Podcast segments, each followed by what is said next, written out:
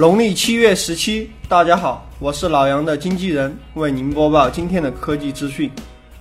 昨天下午，华为发布了新机 G9 Plus，该机搭载两 G 赫兹骁龙六二五处理器，三加三十二 GB 内存组合，配备五点五英寸幺零八零 P 屏幕，前置八百万，后置一千六百万像素摄像头，三千三百四十毫安电池，售价两千三百九十九。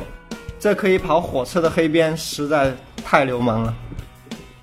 小米将于八月二十五号和中国移动联合举办主题为“国民全金属时代”的新品发布会。小米 Note 2和红米四将在当天发布，不出意外，红米四也将配备全金属机身。至于小米和中国移动有什么 PY 交易，敬请期待吧。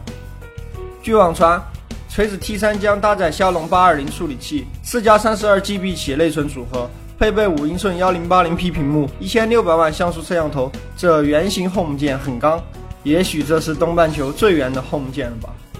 魅族轻智能手表 Mix 已在淘宝众筹上线。Mix 手表采用石英机械表加智能传感器设计，表身采用三幺六 L 不锈钢、蓝宝石玻璃、编制皮质、不锈钢三种材料表带可选，提供运动计步、实时追踪、震动闹钟等功能。官方称续航可达二百四十天。定价九九九起，极简一分钟，下周一继续拉风。